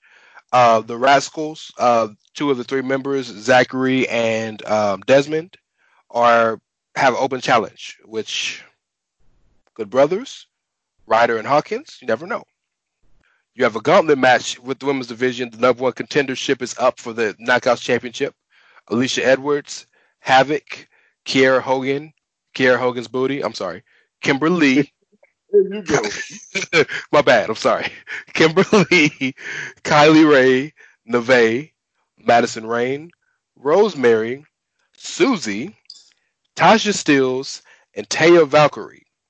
Winner of that gauntlet match becomes number one contender for the Impact Knockouts Championship. Um, LAX really hurt leaving the tag division, so the North has, who are the champions, have to face the put together team of Ken Shamrock and Sami Callihan for the Impact Tag Team Championships. Yeah. yes. For the X Division Championship, we have Willie Mack, the defending champion, defending against Chris Bey. That should be a fun match. Um, you have the Impact Impact Knockouts Championship match between Jordynne Grace and Deonna Purrazzo, and the story in this match is Deonna Purrazzo is not signed. This will determine whether she signs or not. That should be interesting.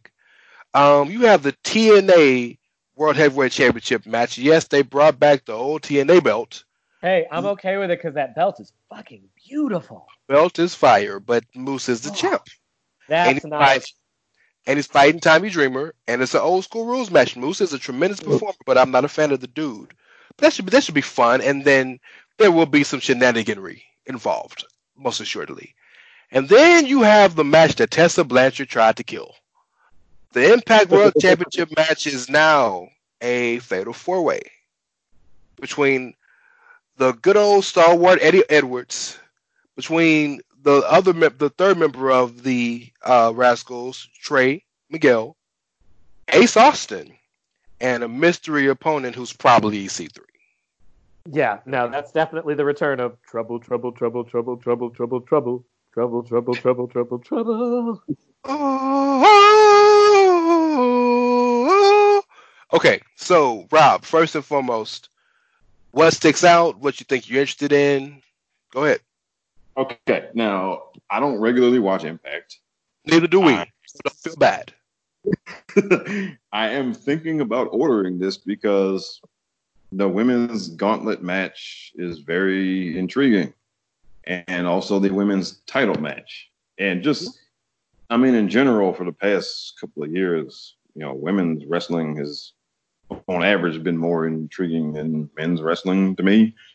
So those two matches in particular, um, I, I have not seen Chris Bey wrestle. I've heard people talk, talk him up really big on Twitter, so I am interested in seeing him in action.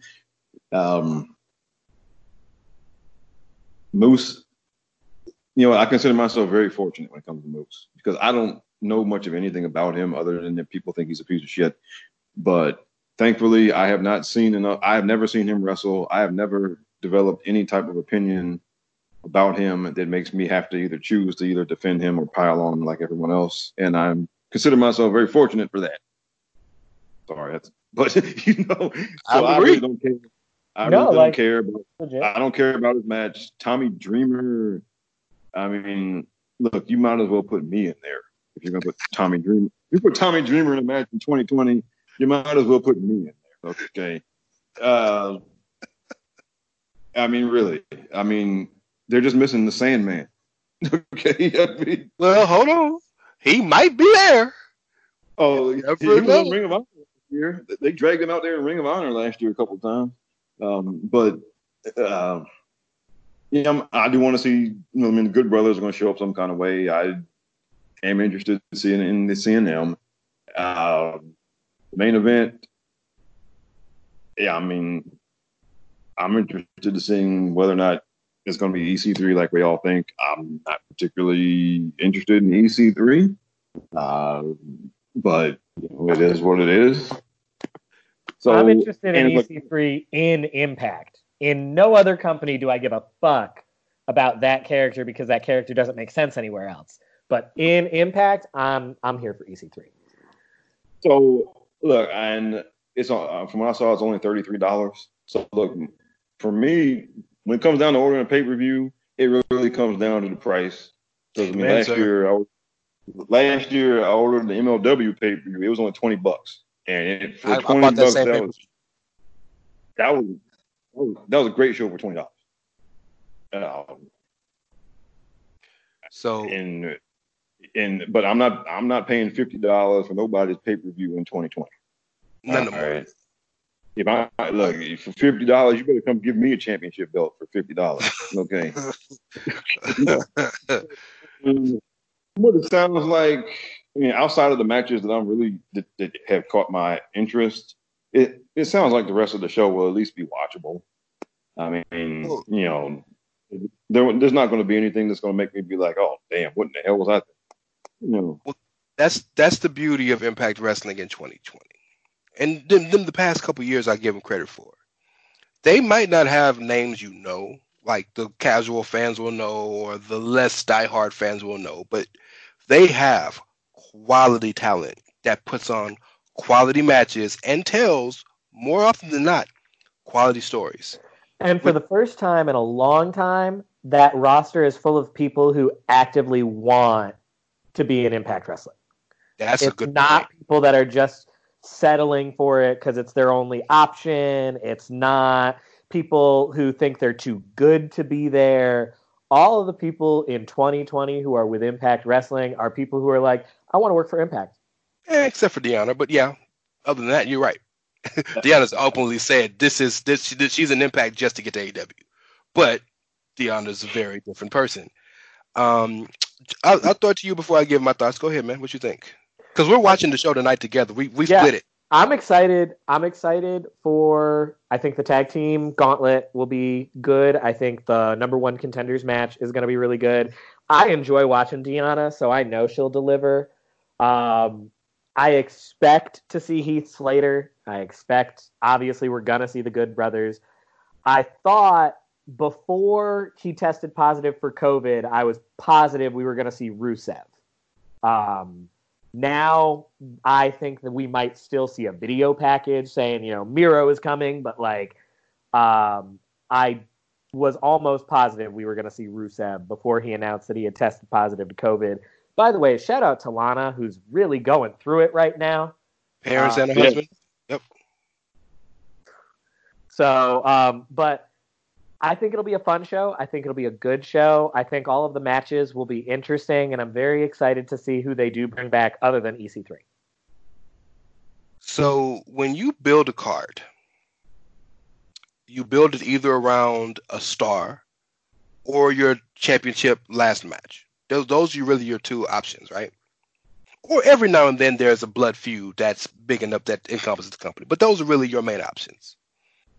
Well, Impact has no stars of of Uh, major of major notoriety. And We talked Plus- about it the last time we had a show. Like they're almost all of their former champions going back to 2010 are don't gone. work there anymore. Yeah.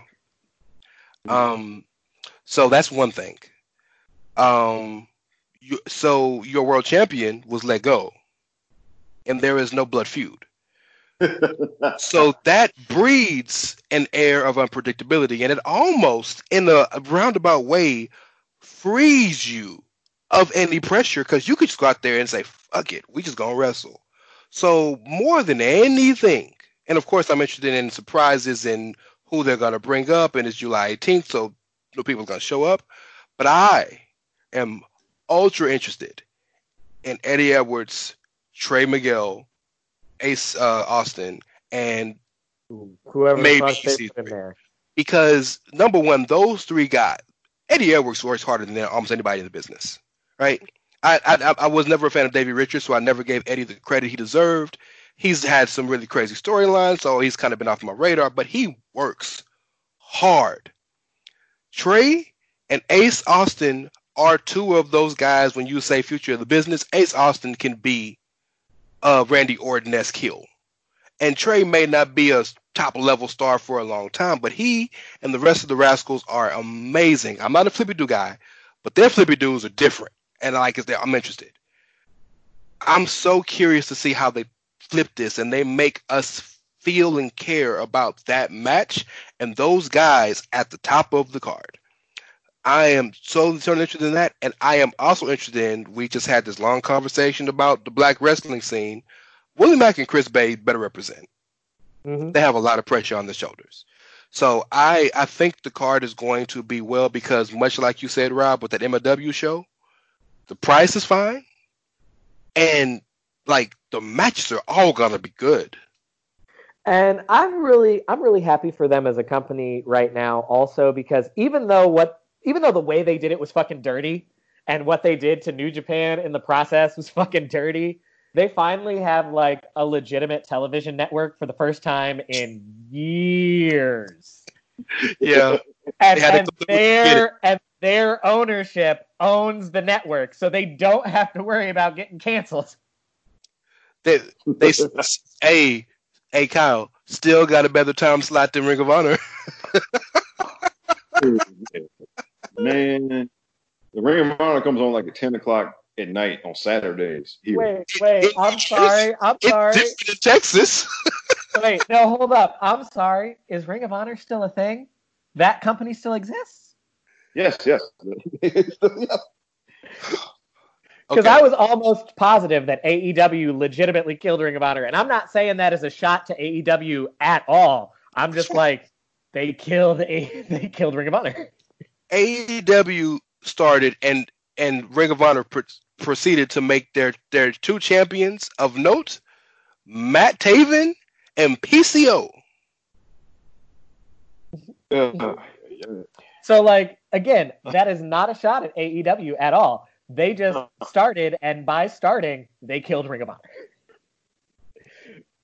All of a sudden, Uh. those people who were trapped in Sinclair land had like a legitimate option to go somewhere else. Either that or take the money. well, yeah, good now, because look, and one, I guess, good thing for Ring of Honor come out of that is they actually started paying people. I mean, By they had by proxy, yes, they had that. to. Yeah, that's that. Okay, so let's put a bow on that and let's move to the the final card of the weekend. We got um The Extreme Rules Horror Show. Yes. the horror show, which I, I think is a dope tagline, but it, it uh, okay, let's talk about it. Honestly, WWE Horror Show would have been a much better. like, just go all in. I mean, I well, say that just go all in. I'm not as into if it's not in your house. I'm not as into giving rando tag themes to like that's fair. already named content. So like, just That- call it WWE Horror Show. I respect that. I can. I respect that. I feel differently, but I, I, I get you, your point is very valid. I, I respect that. So I'm as always. I'm gonna start from the bottom. There is one match that's listed on this card that was announced last night to be next week. That is the bar fight between Jeff Hardy and Sheamus. That will now be on SmackDown, as will the unsanctioned match between Randy Orton and Big Show. That will be on Raw. Those two matches are supposed to not are not supposed to be on Extreme Rules Sunday, for the record. So starting from the bottom of my list, I have the match that Kyle's been waiting for for weeks. Eye for an eye. You got Seth Seth Rollins and Rey Mysterio. You have the Wyatt Swamp fight, which is, and it's important to note, a non-title match. So hello SummerSlam. You got Braun Strowman, the WWE champion, the Universal champion. I'm sorry, versus Bray Wyatt. Mind you, Bray Wyatt, the cult leader, the Eater of Worlds version of Bray Wyatt. You have the WWE SmackDown Tag Team Championships defended in a tables match between the New Day and Cesaro and Shinsuke Nakamura, or AKA the guys that Sami left when he said, "Fuck that, I'm not coming to work no more." Um, you have the WWE US Championship match in a in a match I'm very interested in. Apollo Crews defending against MVP. Yeah. You have probably the two matches that this card is built around. The SmackDown Women's Championship between Bayley and Nikki Cross and the Raw Women's Championship between Asuka and Sasha Banks. Will we get all the belts around the Golden Role Models? Will we get two belts Banks and Bayley Dos Straps? Will it happen? And I know a match that will make my brother groan audibly. Just say it. I, I just say it. I was waiting for the groan, but the WWE Championship match, uh, Drew McIntyre will defend against Dolph Ziggler and the stipulation that. Uh, There it is. In the stipulation will be revealed Sunday night. So, and for the record, before I pass it to you, I'm gonna throw it to Kyle first. I'll throw it to you first, Rob. Let me note that the WWE Championship has a little more air, of interest because The Rock uh, posted underneath. So WWE posted a picture of of uh, Dolph with the WWE Championship, saying, "Will this happen Sunday?" The Rock posted underneath, "About time, I'm with it. A really, really deserved guy who, really deserve, uh, deserving guy who deserves this opportunity." And Drew posted underneath, "It doesn't matter what you think." So that has really kind of heated up the rhetoric of this match. So, Kyle, I know you're going to trash the eye for an eye of the WWE Championship match. The other matches on the card, what do you think? So first of all, I just I just have to say it. I heard I is the stupidest fucking gimmick. God, that's so fucking dumb. Oh my god. Um, If it didn't involve Seth Rollins, if it didn't involve Seth Rollins, and I know you're disdain, you're not disdain, but you're I'm You're not a huge the- fan of Rollins. Yes. if it if it involved two two wrestlers that I know you would allow yourself to get into, I would bet you money you'd get into the match. I wouldn't care if it was Kevin Owens versus Hangman Page in an eye for an eye match. I would still say that is the dumbest fucking gimmick I've ever heard. Uh, so like, I'm gonna just put that out there. Uh, but as far as Drew and Dolph, it'll probably be a good match. I'm not here for Drew McIntyre. I've never been here for Drew McIntyre. It'll probably be a good match. Um, I think the women's matches will be fun. I really hope we get two belt thanks and Bayley Dos Straps because like that's just a great fucking story that writes you itself. You think Asuka should lose? Okay. I, it's not that I think Asuka should lose. I just love so much what Bayley and Sasha are doing right now. I am so here for it. They're the best part of Um, the company right now, so that's a good point. Yeah, like it's got no. This is kind of like back when Becky won the SmackDown title the first time and lost it to Alexa Bliss. It wasn't so much that I thought Becky had to lose and wanted Becky to lose so much as it's just like everything about what Alexa was doing and everything about how hot she was. You, she just had to win that match. Sure, sure.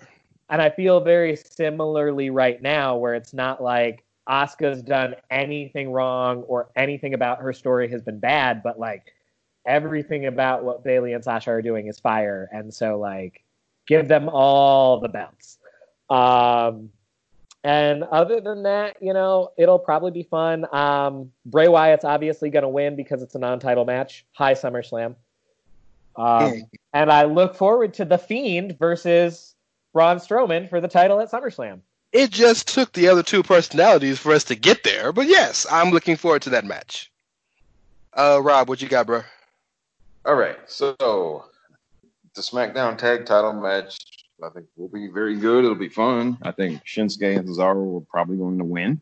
Um, I think Bayley's going to beat Nikki Cross. I think that match will be fine. Sasha and Asuka, I think that might be match of the night. I mean, it probably will be, just from a pure like work standpoint. Um, as far as who should win, all right.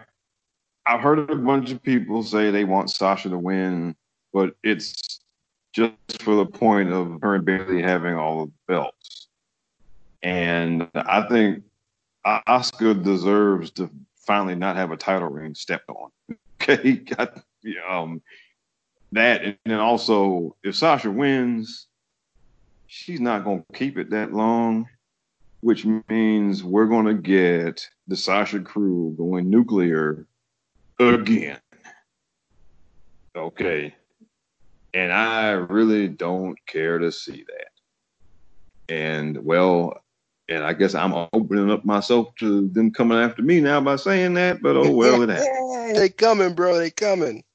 So, well, I don't get notifications from people I don't follow. So if I don't follow you, you can say whatever the hell you want. I won't see it. Nah, nah. Listen, Hangman Page gave us the greatest lesson in the world on standing. Hangman Page tweeted out, "Don't stand for me. I know how that song ended."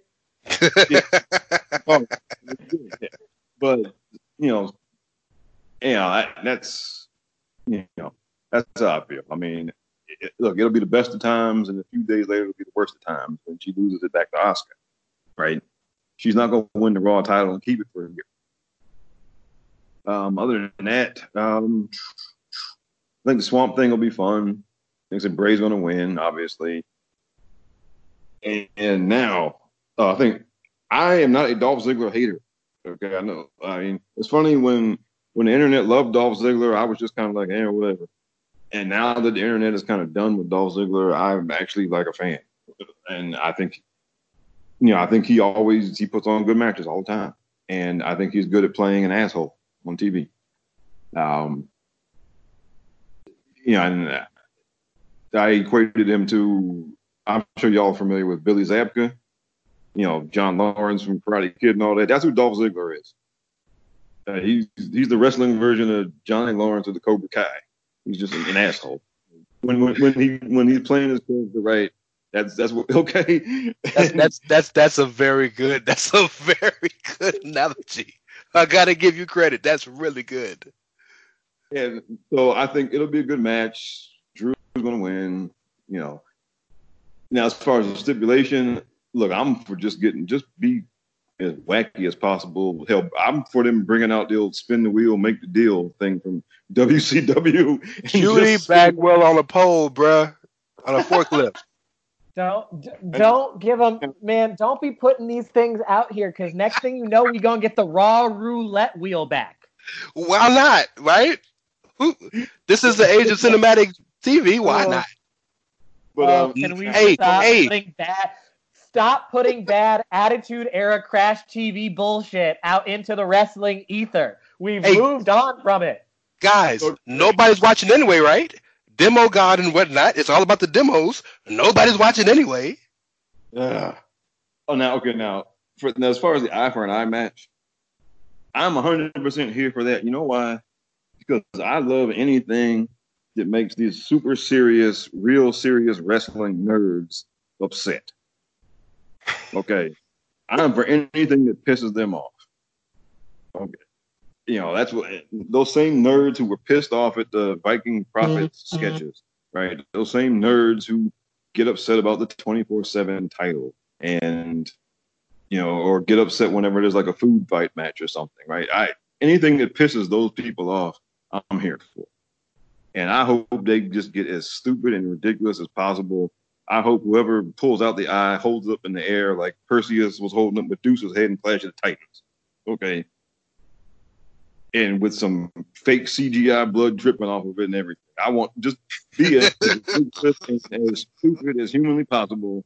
And then, you know, next week, whoever got the, I want Seth Rollins, you know, if he gets the eye pulled out next week, I want him to show up like Thor in Infinity War and have Billy Murphy shove an eye in his head. And, okay. And, all right, and I want that just so, just so these, just so these damn super serious nerds on Twitter who just cry every time something goes on that's not super serious. I, I want them to break down and just be beside themselves. Dog, you I- wanted I to want- be Thor Rocket with the fake guy. Yes. Okay. Yes. Buddy Murphy can be Rocket and show the fake, show the fake eye in his head. Dog, Yeah. you know what's funny to me? Kyle's blood is boiling so hot right now.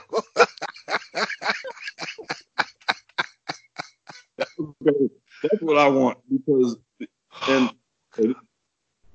because these these super serious, real serious wrestling nerds, you deserve that. Okay, oh man, you really do because oh, you have fun at a simple, you know, the little fun sketches that the Street Profits and the Viking Raiders were doing. Y'all hated that so much, and y'all were crying all the time. But why can't they just get in the ring and have a match? You know, y'all deserve this, okay? So I hope they get as ridiculous and insane and absurd as humanly possible. And I hope that, however, they fix the eye getting pulled out next week or the week after, I hope they get as ridiculous as possible with that too. You know what I hope? You know what I hope? Legitimately, you know what I hope? I hope this is like a uh, like a match like a item on a pole match where it's still a pinfall match, so it doesn't matter what the stip is. You just gotta beat the guy. That's what I hope so bad. The winner is the person who wins the match. and they get the ability, then they have to get strapped to a chair, and you can pull it out. this is the stupidest thing I've ever heard. You know, but Rance, if they do that, you know what's gonna really piss me off? It's just gonna be an avenue for them to let fucking Dominic say. yes, because it they gotta put over fucking Dominic. Oh, God. Oh, I Well, hate Dominic so much. God, I hate Dominic. Think about it. Austin Theory off TV because Austin Theory like little girls. Somebody got to be the. Some, I mean, I hate to say it like that, but somebody got to replace the the latest disciple. What if what if Dominic betrays? Dominic betrayed his daddy before. Dominic is a Guerrero. Okay. What if he follows his father's footsteps and lies, cheats, and steals his way over to the what what do they call themselves? The the the good book or the the good news or whatever they call themselves. and he, and he's the one that pulls the eye out of Rey's eye, and Rey goes looking like um Mystico from now on with just both Sin Cara with just the eyes cut out now, just the black eye. This is what are we doing? what are we doing? Oh, oh, see, just because of this, I'm so hyped for this match now. I'm so ready. Oh, okay. Let me let shout out to Lance Storm. Let me be serious for a minute. I I think that there is a very interesting case to be made for um, the Golden Role Models holding all the belts. However, if we ever going to get to Bayley versus Sasha, if it's 2021, 2022, 2030, or 2020, they can't hold all the belts. So by Bayley, if you notice, the one little story tick is Bayley puts Sasha in matches that she don't want to be in, and Sasha puts Bayley in matches that she don't want to be in. They even had a spot on Friday where Bayley was coming to tag in Sasha. Sasha turned around and tried to hit the Meteora on Nikki, and then or, or on uh, Asuka, and got popped in the face. That's why Bayley had to cheat to win. If Bayley is the is the reason that Sasha loses this match, we could lead to that, and it may not be a SummerSlam, but we just talked about Evolution. Bayley versus Sasha, main event of Evolution, might be worthy. So I that's that's and and then I look, I, I don't like title reigns being cut from underneath people's legs, and Asuka really has had a chance to have a title reign. Although I'm if you if if if Monday morning you if Bayley and Sasha got all the belts, I ain't gonna complain. But I like Asuka win. Um, uh, and more than anything else, I am here for Apollo versus MVP because I think that's the night said and Ricochet turn, Yeah. or at least one of them. Um, and MV, MVP as United States champion just feels right, right? And uh, let me, by the way, uh, MVP he deserves some kind of award for making the most out of 2020. Yes. I mean, he was on. He was about to retire, and he went from just a thank you spot in the Royal Rumble and probably retiring to now he's a full time member of the roster, and look, he's been killing it, man. So, I mean, if there's like a career turnaround award or something, you know, I think he would win that for this year. Well, he's the MVP of WWE for 2020. Would you not say? I, well, okay, he's the MVP of COVID WWE, right? I think Drew had an amazing January through April. I think some other guys like Becky was killing it for a while. Like there's been some really Rhea Ripley had a great early 20 like a lot of wrestlers had a great year.